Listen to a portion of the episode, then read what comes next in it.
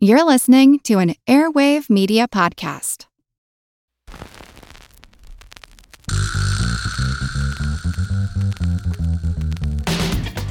Her Money is supported by Fidelity Investments. We want you to demand more from your money, so start by knowing what you own and what you owe. We'll help you take the next step at fidelity.com slash demand more now. Her money comes to you through PRX. Hey, everybody, it's Jean Chatzky, and this week we are boldly going where no Her Money episode has gone before. That's right. We're talking about cryptocurrency. Yes, cryptocurrency. We're going to get into how does it work?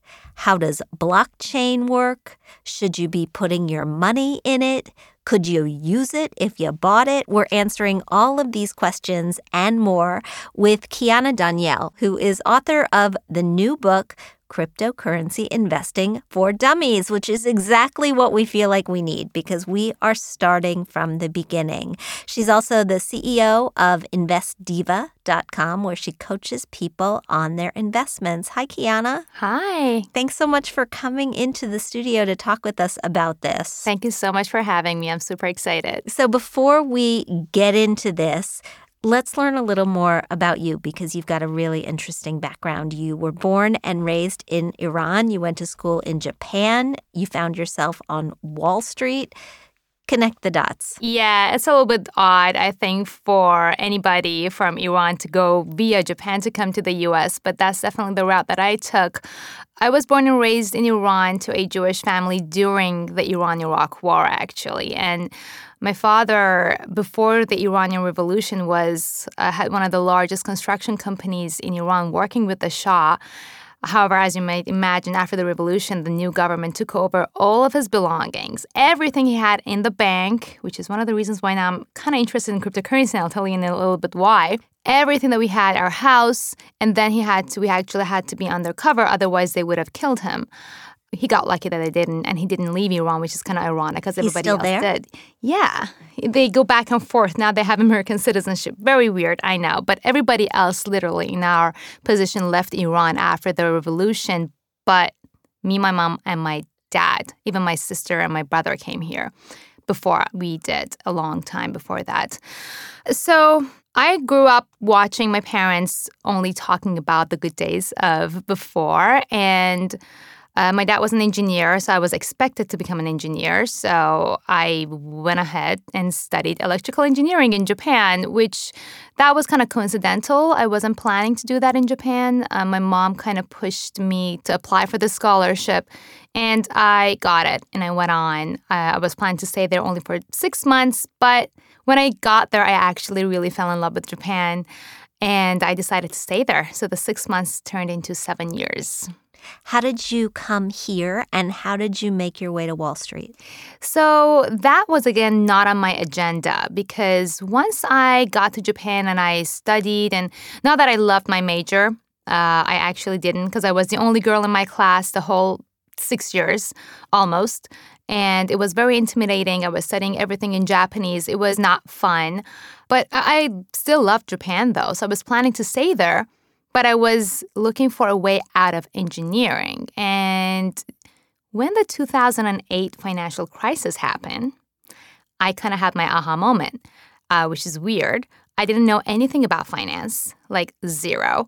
But all I could hear was that the US dollar is getting cheaper versus the Japanese yen. And I had some Japanese yen in my savings account. And I thought, all right, my family lives in the US and I might at some point go to the US. So maybe now it's a good time to buy US dollar to exchange my Japanese yen to the US dollar at a cheaper price. And I don't know if you remember, but in 2008 September or August, that is when was the start of the US dollar depreciating. And I started going to the ATM every single day, and every day the US dollar was cheaper than the day before. Mm-hmm. And every day I was like, oh my God, I should wait another day. I should wait another day. When it is going to be the cheapest? And can I code or tell my bank to buy it at the cheapest price? I was just talking about it out of nowhere with a friend. And she said that, yeah, there is a system that you can do that. It's called trading. You can go to a broker. and I, I was like that. Um, I didn't know anything about investing really at the time. And so she hooked me up with a uh, Forex broker. And we um, ordered a position to short the US dollar versus Japanese yen. I didn't know what shorting mean at the time. So you were betting that the US dollar was going to continue to fall in price. Exactly. And she also uh, put me on a margin trade. So not only I was betting that the US dollar is going to fall versus Japanese yen to this price point, which I think we put 96. Uh, so dollar yen being 96. At the time, it was 110. So it was a very big bet. But we also said that we want a 14 time margin or leverage so that if I win, I win bigger, 14 times bigger. And within a month, that did happen. And I made $10,000. And that was really cool because as a college kid, making $10,000 with, with a very small initial investment sounded great. I was like, okay, this is it. This is what I want to do. Now, disclaimer of course, I took a lot of risk. I do not recommend anybody doing the same thing. Um, I had no idea what I was doing. I just got lucky.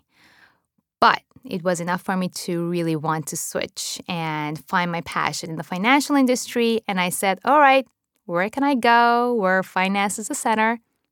Wall Street. What job did you get when you got here? An analyst at a Forex broker on Wall Street. Okay, so in the currency market. Yes. How did you make the leap from currency to cryptocurrency? So that was not really a leap, which is interesting because when I started on Wall Street and a year after I started InvestDiva, one of my investing friends in Switzerland told me to buy Bitcoin. And I was like, no, that is way too risky for me. When was this? This is 2011. Okay. This is way back when Bitcoin was $11. All right. Now it's $5,000. We're going to talk about the ups and downs in Bitcoin. But somebody said to you in 2011, you should buy Bitcoin. You said no. Why did you say no then? And what was it that made you start thinking this is interesting? So I said no because, frankly, I wasn't informed. And it just sounded too risky and too new and unfamiliar. And I think it was lack of knowledge. Even though I was in one of the riskiest markets, currency market is way riskier than the stock market or bonds market. But even for me at the time, Bitcoin sounded incredibly risky simply because I didn't understand what it is. Why do we need Bitcoin? What's wrong with the US dollar? What changed your mind? In 2016, a company in the UK asked me to do research and analysis for them about the blockchain technology and cryptocurrencies. I told them, hey, I don't know anything about this. They're like, yep, but could you please do some research and analysis? And I started actually studying it. That is when I was blown away. All right. And that is where all of our education into cryptocurrency begins. So I want you to understand that I think the vast majority of people listening to this podcast have certainly heard of Bitcoin. Maybe we've heard of blockchain. We might have even heard of Ethereum, which is one of the other currencies out there. But as far as an understanding of how it works, we don't have it. So let's let's sort of take it step by step. What is cryptocurrency?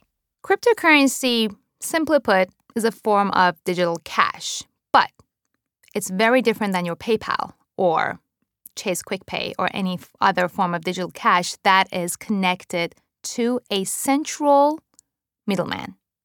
Your central middleman is your bank, is PayPal, is a company that is asking for your information and is acting as a middleman to do all of your transactions. When you go to Starbucks and you're paying with your credit card, Starbucks, that little machine, it puts your credit card in, it sends a digital message to the bank. The bank mm-hmm. says, yes, she has the money and we're approved. And the bank is uh, sends the money to Starbucks. Cryptocurrency basically removes a centralized middleman. The way it's been described to me mm-hmm. is that instead of a middleman, there's a central ledger. Decentralized ledger. So that's the key. Decentralized meaning that everybody in that blockchain community are watching what's happening and everybody is taking notes. All right, Kiana went to Starbucks, she paid money, and now it's on that ledger almost forever. It's very, very hard to hack that. Where does that ledger live? On everybody's personal computer who are a part of that community. So, as soon as you buy cryptocurrency of a particular type, you become a member of that cryptocurrency community? Let's go back to blockchain. That is a great question, but the community that I'm talking about are the people who are actually watching and checking the ledger. Those people are the ones who you might have heard of the word mining. So, those are the people who, in return for a little bit of a reward, which is in that cryptocurrency, they are checking what's happening in the blockchain and recording everything that is happening in the blockchain. Okay. Okay. So by me making a transaction, I don't become necessarily a node. I'm just simply making a transaction, but my transaction is recorded on the blockchain forever. And everybody has access to it. So it is very difficult to remove that information or that data from the blockchain. Okay, so that's cryptocurrency in general. Bitcoin is a type of cryptocurrency, like dollars are a type of currency. How are they different? How is Bitcoin different from a dollar? Right. So the US dollar is backed by the Federal Reserve of the United States. The Fed can print money and they're basically backing the US dollar and pegging it to whatever economic measures that they have. Bitcoin is not backed by any single entity. Bitcoin lives throughout the internet of everybody's connected computer who own the blockchain, who are monitoring the blockchain. So that is one thing that people actually get scared about Bitcoin because it is not backed by a government or a bank or somebody they know of. It is backed by everybody around the world who believes in who, it. Who believes in it or have downloaded the Bitcoin blockchain into their computer. Let's go back to blockchain because it's a little bit, I have to explain blockchain a little bit so that we understand cryptocurrency a little bit better. Okay. Okay. And blockchain is just a ledger. Blockchain is a ledger, it's a digital ledger that records everything of value. It can be currency, it can be voting, it can be medical records. You can record anything on a blockchain. Cryptocurrency and Bitcoin is just one way of using a blockchain. Okay. And the reason why blockchain is so important is that it's basically the new internet. Instead of, again, the internet, you going through Facebook, that centralized middleman to send your picture or anything to another person on the other side of the world, you can technically use the blockchain to do that, and you don't have to go through Facebook to give up your personal information. It would seem like, although there are risks in giving up your personal information to Facebook, as we all well know, it also might seem hard to put your trust in the decentralized blockchain. How do people come to trust in this? So, I'm guessing the reason why you're saying trust is that you think that you have to give up your information to basically everybody. Or I'm wondering if you say you bought a Bitcoin, how you can trust that you actually own that Bitcoin. So it comes to trust. Yeah. Why would you trust Chase Bank? Because it's got FDIC protection from the government. Why do you trust your government? Because it's been proven to be trustworthy. Okay.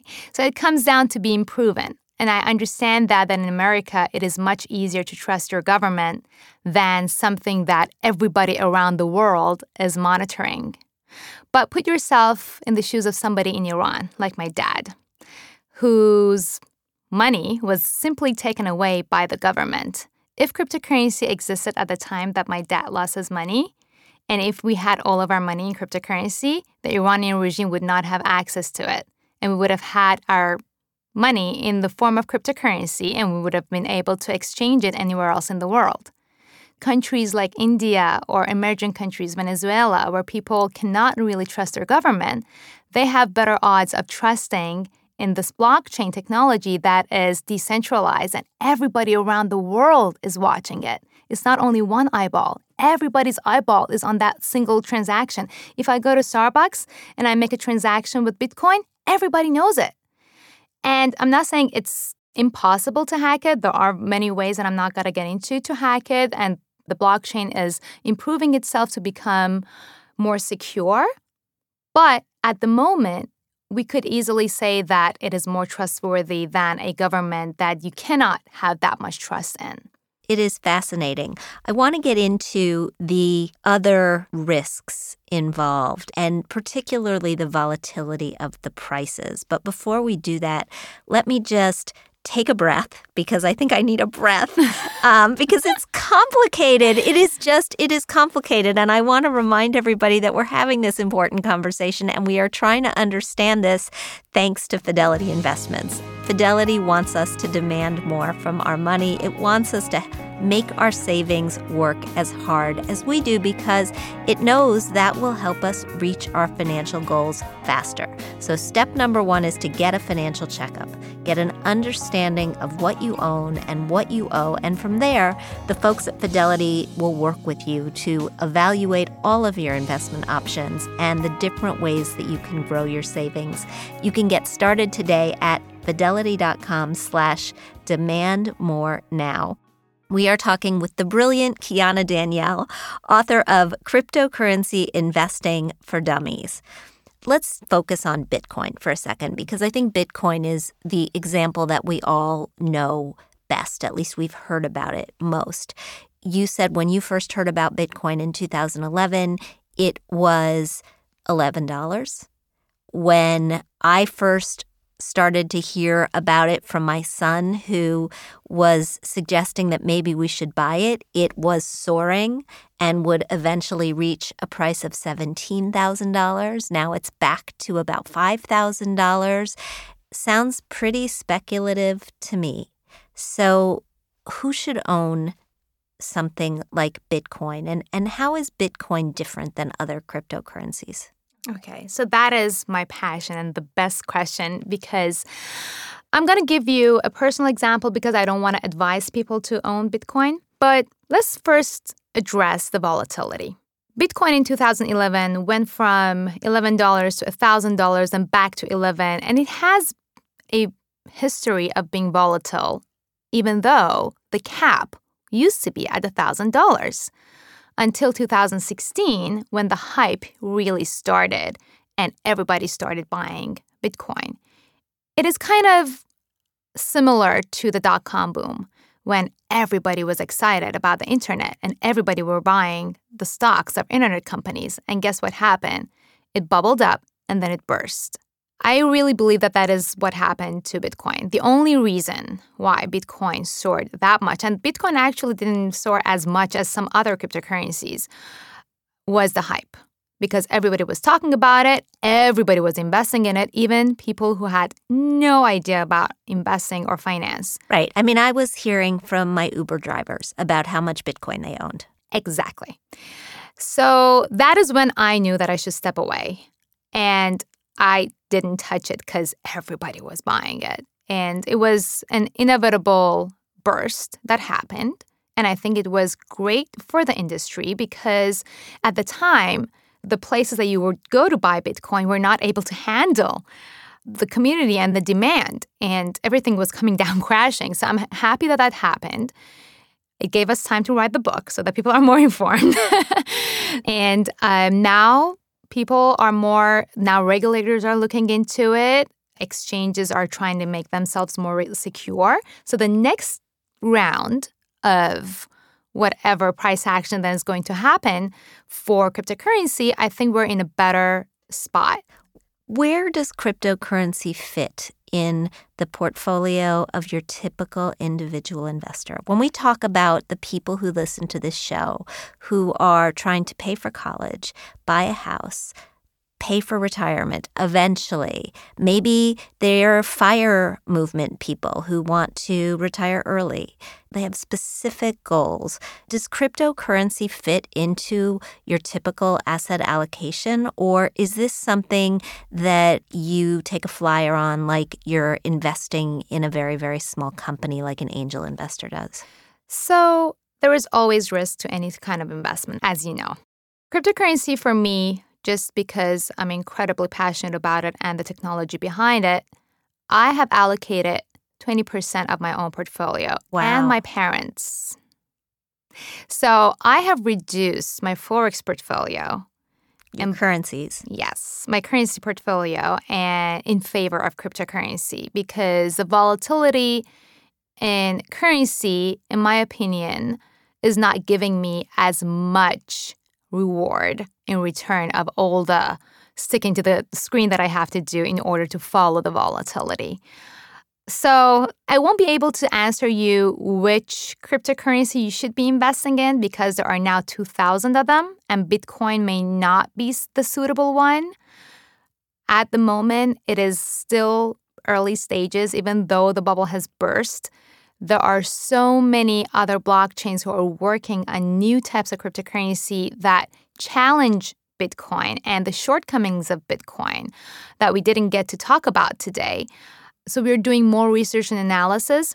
So to answer your question, who should be investing in cryptocurrency? First of all, anybody who is at least a little bit educated about what it is and anyone who can afford the risk of losing. So, if you are only comfortable with bonds or things that are a lot more secure, you may not want to allocate cryptocurrency to your portfolio. But if you're somebody who is a little bit more risk taking and who is into tech, uh, then you might want to consider it. And I do want to address something, and I know that Warren Buffett is completely anti crypto. And I do want to address that he's also a person who uses a flip phone. I'm not saying that to demean him, but he's obviously not a tech person.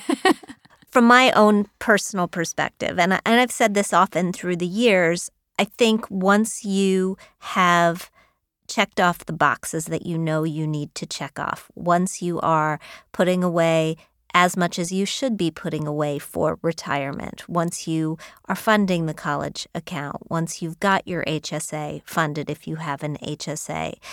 If you've got some additional money and you want to invest it in something that drives some passion for you, I'm all for that, right? I have angel investments that I have made in a number of small startups some of which I am sure will lose absolutely everything, and some of which might make me a little bit of money, but I'm enjoying it. It's something that I'm liking being involved in. To me, I would put a cryptocurrency investment in that bucket, in that I could lose it all bucket. Does that make sense to you? Yes and no. No, because to me it's a little bit more advanced than that. So I think my trust in cryptocurrency and blockchain is a little bit further. Um, so to me, investing in cryptocurrency probably falls in the same category as investing in cannabis industry. I don't understand that industry. I don't invest in that. But I know a lot of people who are interested in it. And even though they are not using the cannabis, but the, this the new kid around the block. Um, it is not necessarily a startup. It is getting more regulated around the country, and more and more people are using as medicine. So I think we are at that stage that we can put cryptocurrency in that category. You mentioned there are 2,000 different cryptocurrencies. Yes. Is there a way to diversify? Absolutely. That is my number one go to because at the moment, even for me, it's very hard to really pinpoint which one is going to be the winner. So, how do you do it? I am diversifying. I do thorough research and analysis, and I talk about it um, on my well website. And um, so, for me, right now, whenever you're going to diversify in a stock market, you have to go and learn about the company behind it, the team, the industry, where the future is going. I would just buy a fund. Can I just buy a fund? So there are we are trying to get a Bitcoin or crypto ETF. Uh, it's not uh, accepted yet, by the IMF. So there are people are working on getting an ETF or a fund for cryptocurrency. And there are some out there, but I wouldn't recommend them yet. So at the moment, what I'm doing is literally diversifying in 20 different cryptocurrencies. Okay. When are we, as we wrap this conversation up, going to be able to use cryptocurrency in a real way to start paying for things if we have it? I have a former colleague. She was just on a trip to Israel. She met with an acquaintance, and the acquaintance paid for coffee with Bitcoin. Yes, Israel is the best. My friend actually just sent me a picture of a Bitcoin exchange right down in Tel Aviv. so there are pioneers over there. There's a lot of things happening in Israel with uh, with crypto. So I think the um, answer to that is depends where you are. Um, it looks like to me that Americans, because we are kind of spoiled with a government that we can full trust, um, it is going to take a little bit longer for people to really understand the value of it. But around the world and internationally, there are so many people that are already using Bitcoin and other forms of cryptocurrency to pay for goods. I know that on my website, I'm already accepting cryptocurrency for my services because I want to be able to serve as many people as possible around the world. And it does seem like the tide may be turning in the United States. JP Morgan recently announced that it would be rolling out the first US bank based cryptocurrency. So if you looked into your crystal ball, where do you think we are five years from now with crypto? I believe that things are moving very fast. The very JP Morgan that now is backing blockchain and crypto, uh, Jamie Dimon is the person that two years ago called Bitcoin a fraud. So I think we're moving very fast. And five years from now, I'm not saying that the US dollar is going to be obsolete or we're not going to be using any form of fiat you know traditional currencies but i think that we could see cryptocurrency being used as an addition to our paypal account for beginners who are looking to dip a toe in the water, maybe invest or buy a little cryptocurrency, where can they get started? So, if you want to exchange your US dollar to um, at least five of the most major cryptocurrencies, Coinbase Exchange is where you can do that because other exchanges, uh, you have to have at least some sort of cryptocurrency in order to be able to diversify into others. So I believe in the US, Coinbase is one of the most secure ones that you can actually use your US dollar to get to you started. Get you started, yes. Excellent. We'll keep watching you at investdiva.com. Kiana Danial, thank you so much. Thank you so much for having me. Absolutely. And we will be back to digest this with Kelly and your mailbag. That was a lot of information in a very short period of time. Very much so, but fascinating information for me at least. No, for me too. Um, Kelly Hultgren, our producer, Hello. of course, has joined me in the studio.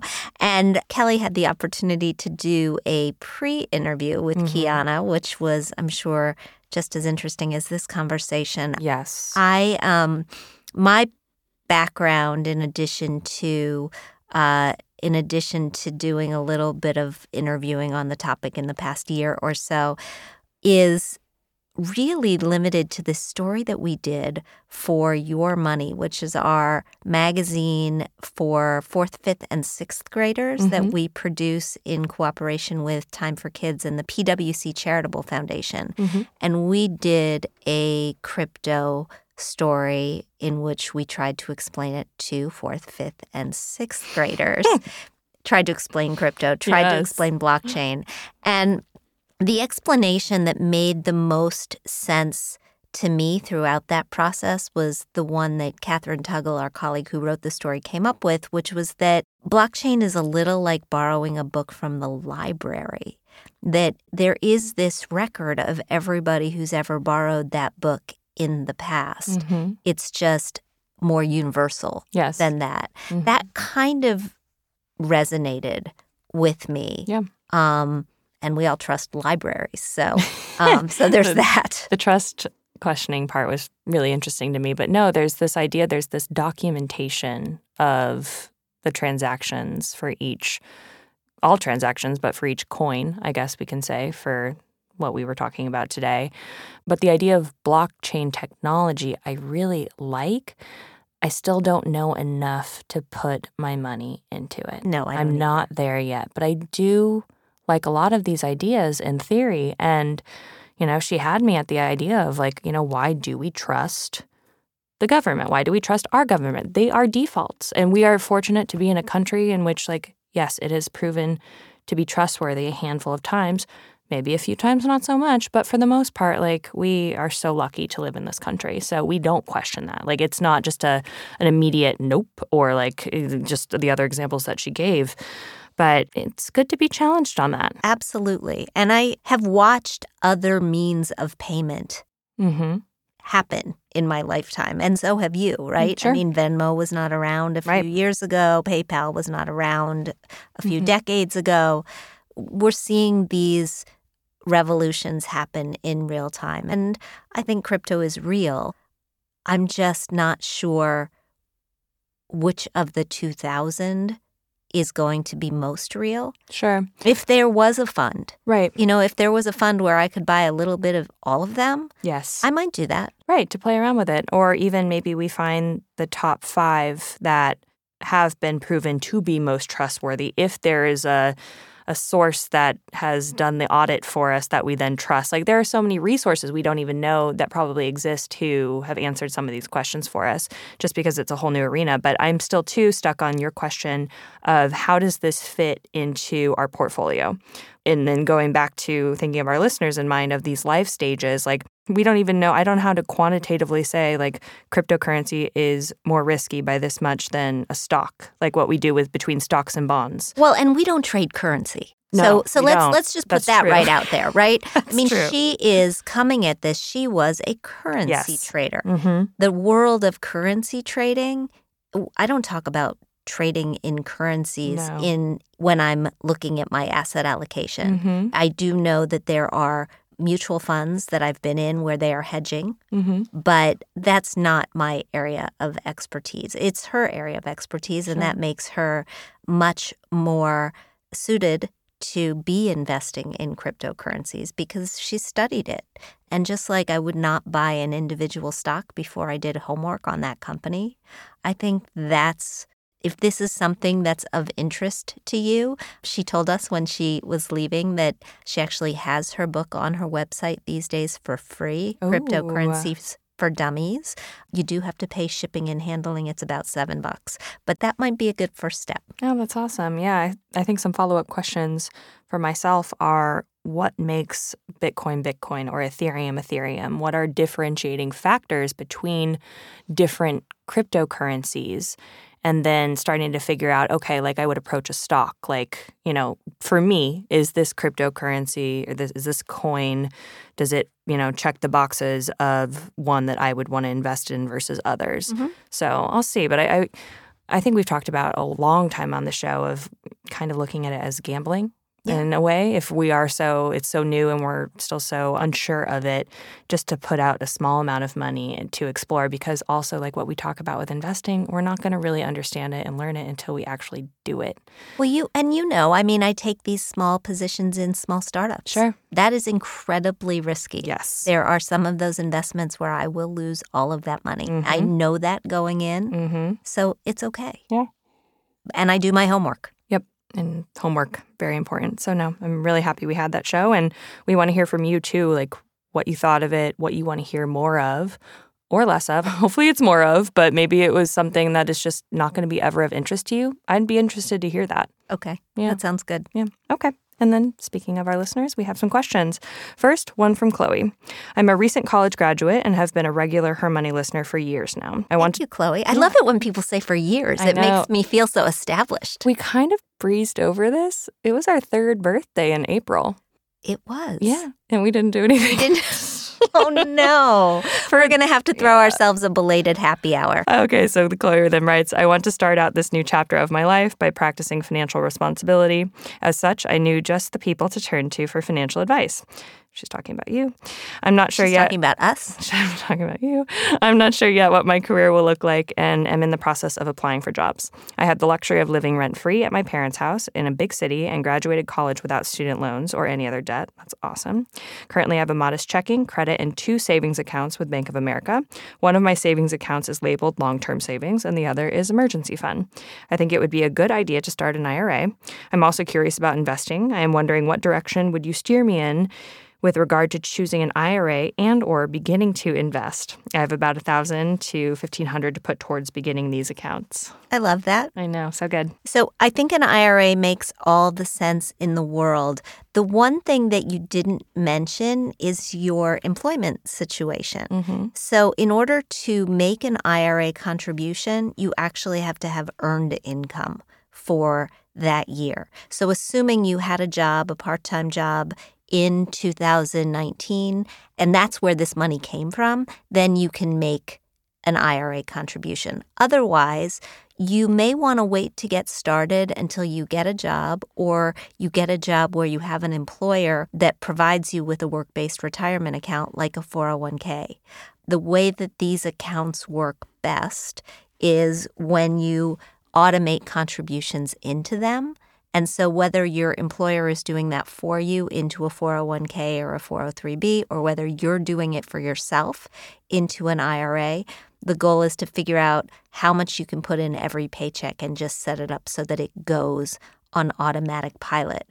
And once it's in the account, because the account, whether it's a 401k or an IRA, is the bucket, then you have to choose the investments that go in the bucket. Because you're so young, you have plenty of time to be aggressive. These are your most aggressive investing years, assuming that this money is for the long term, that it is for retirement or something way down the road. I would look into a low cost diversified portfolio that is largely based in stocks. You could mm-hmm. put 80 to 90% of it into a total stock market index fund and the rest into a total bond market index fund mm-hmm. and just call it a day. And if you go the IRA route or if your employer offers the option of a Roth, I would consider that because chances are really good that your earning power will only go up and your tax rate will only go up through the years. Yep. And I connect to the question that you asked. I am wondering what direction would you steer me in with regard to choosing an IRA and or beginning to invest and they're one and the same. They are. And I asked the same question around your age and I didn't take the ownership that having an IRA and putting money into it, investing in an IRA was investing. It is. It's so that is beginning to invest. That is beginning to invest. And I also did 90-10 at your age and I'm still in 90-10. So for your allocation. So thank you, Chloe. Good luck and write to us and let us know what your next step is. It sounds exciting. Our next question is from Whitney. She writes First of all, I would like to say that I absolutely love listening to Jean and Kelly. I listen every single time I get a chance throughout my day. Thank, Thank you, Whitney. you, Whitney. But I have a question as far as income goes. I am 23 years old and I have two girls who I want to teach if you put your mind to anything, you can make it happen, especially with money. I just started a new job, but the pay isn't what I was expecting. I'm making roughly 1600 take home after I put 5% into a Roth 401k and what's required to pay for a whole life insurance policy, plus the least amount of medical I can get away with.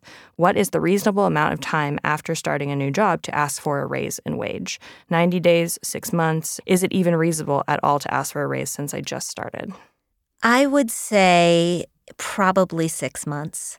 Um, I think going in and asking for more money it's a little tough to do short of six months unless you've come across information that makes it really, really clear that you are underpaid to begin with. I would try to gather string on not just what your value is on the open market, but also what you're bringing to the company in terms of added value.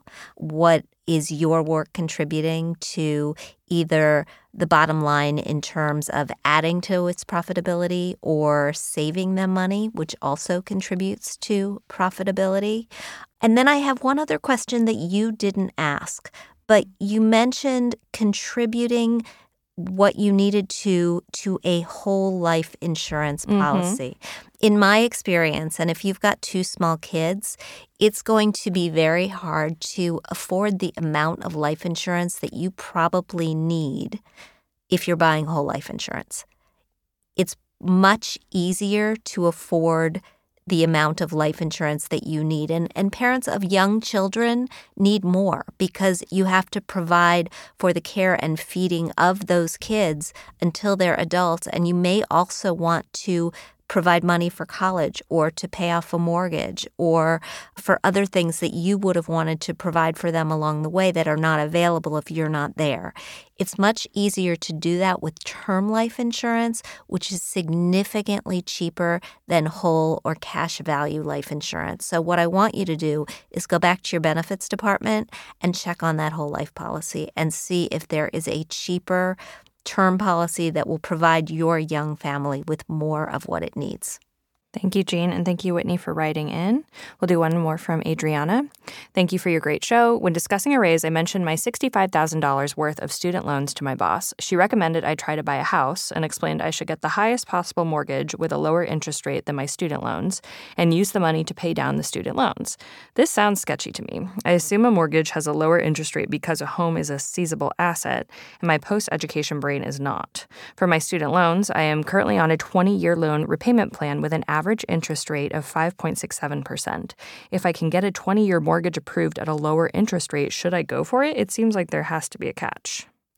The catch is that the mortgage lender is not necessarily going to lend you more money than it will cost to buy that house. Mm. The mortgage lender is looking at the value of the house as a secured asset and is going to hedge its bets by knowing that it can take the house if you fail to actually pay on that loan. I get what your boss is saying. What your boss is talking about is a strategy that people who own homes sometimes use called a cash out refi. So you own a home, let's say you bought it for $300,000 and you've been paying on it for a while, so you owe $150,000 and you have $150,000 in equity in that home. If you refinance the mortgage and you pull, say, $50,000 of cash out of that home. What you end up with is a $200,000 mortgage and $50,000 in cash. And the interest rate on that mortgage, because it's secured by that $300,000 house, is a low interest rate. Mortgage rates and rates on secured debts are lower than rates on student loans. She's right about that. And then if you could take that $50,000 and use it to pay off those student loans, you would win. Because right now, the interest rate on a 30 year mortgage is probably about 3.5%. So you would win. The other thing to think about right now, the other wrinkle to throw into the equation, is that the other thing that makes mortgage debt so cheap is the fact that it's still tax deductible, at least up to $750,000 in mortgage debt. The money has to be used for the home or improvements to the home to be tax deductible. So you can no longer take money out of a mortgage using a home equity product or a second mortgage and use it to pay off a student loan, use it to pay off credit card debt, and deduct that. You would have to use it to actually improve your loan. Now, in this case, you would still win because of the wide disparity in the differences in the price of the loan, but chances are pretty good it's not going to you're not going to be able to make it happen that way. Mm-hmm. What you may be able to do is refinance your student loans. Mm. And you should absolutely look at that. We have talked many times about the various lenders in the student loan space. You can find a list of them at magnifymoney.com, but you might want to look at Citizens or SoFi or CommonBond and see if there's a better interest rate out there for you. Great. Thank you, Jean, and thank you everyone for your questions. Thanks so much, everybody. In this week's Thrive, we are hoping to stop spam phone calls once and for all. I mean, lately I have been wondering does anyone just answer the phone anymore? I don't know a single person who doesn't first analyze the incoming number and then debate whether or not it might be a robocall or a scam. Belarus? Bad. A number similar to your own?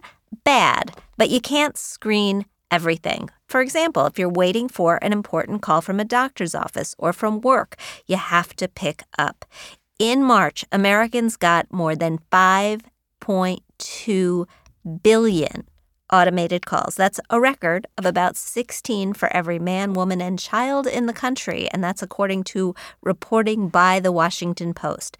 Thankfully, though, even though modern technology has made it easy for scammers to place thousands of calls per second, engineers are busy developing clever technologies that let us take back some control. Today, there are six companies leading the charge to flag and block robocalls on cell phones. We're going to put their names in the show notes because it's a little bit confusing, but they are Hiya, Nomo Robo, Robo RoboKiller, TNS, Truecaller, and YouMail. You can also activate your cell phone carrier's free service that will help identify and block robocalls. For AT&T subscribers, the app is called AT&T Call Protect. For Verizon, you download the Verizon Call Filter app, and for T-Mobile, just turn on the company's Scam ID and Scam Block service. There is no app required. We should all do that. Thank you so much for joining me today on Her Money. Thanks to Kiana Danial for the fantastic conversation. If you like what you hear, we hope you'll subscribe to our show at Apple Podcasts. We also hope that you'll tell a friend about how much you love us. If you like what you hear, please subscribe to our show at Apple Podcasts and leave us a review. We love hearing what you think. We also want to thank our sponsor, Fidelity. We record this podcast out of CDM Sound Studios. Our music is provided by Track Tribe, and our show comes to you through PRX. Join us next week when we'll be back with another great guest, and we'll talk soon.